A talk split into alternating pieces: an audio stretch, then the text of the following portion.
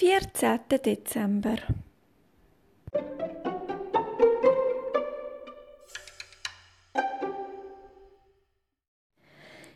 Bitte schön, sagt der kleine Müslibub leislich und streckt dem Eichhörnli die Sternengirlande entgegen. Die haben wir für dich gemacht.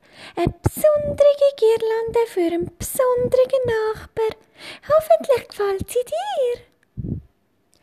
Dankeschön, sagt das Eichhörnli gerührt.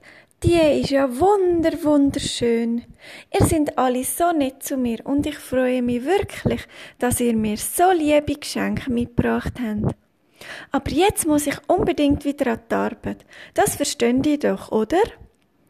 Tschüss, liebes Eichhörnli, rufen die beiden Müslikinder und flitzen schon wieder in den Schnee.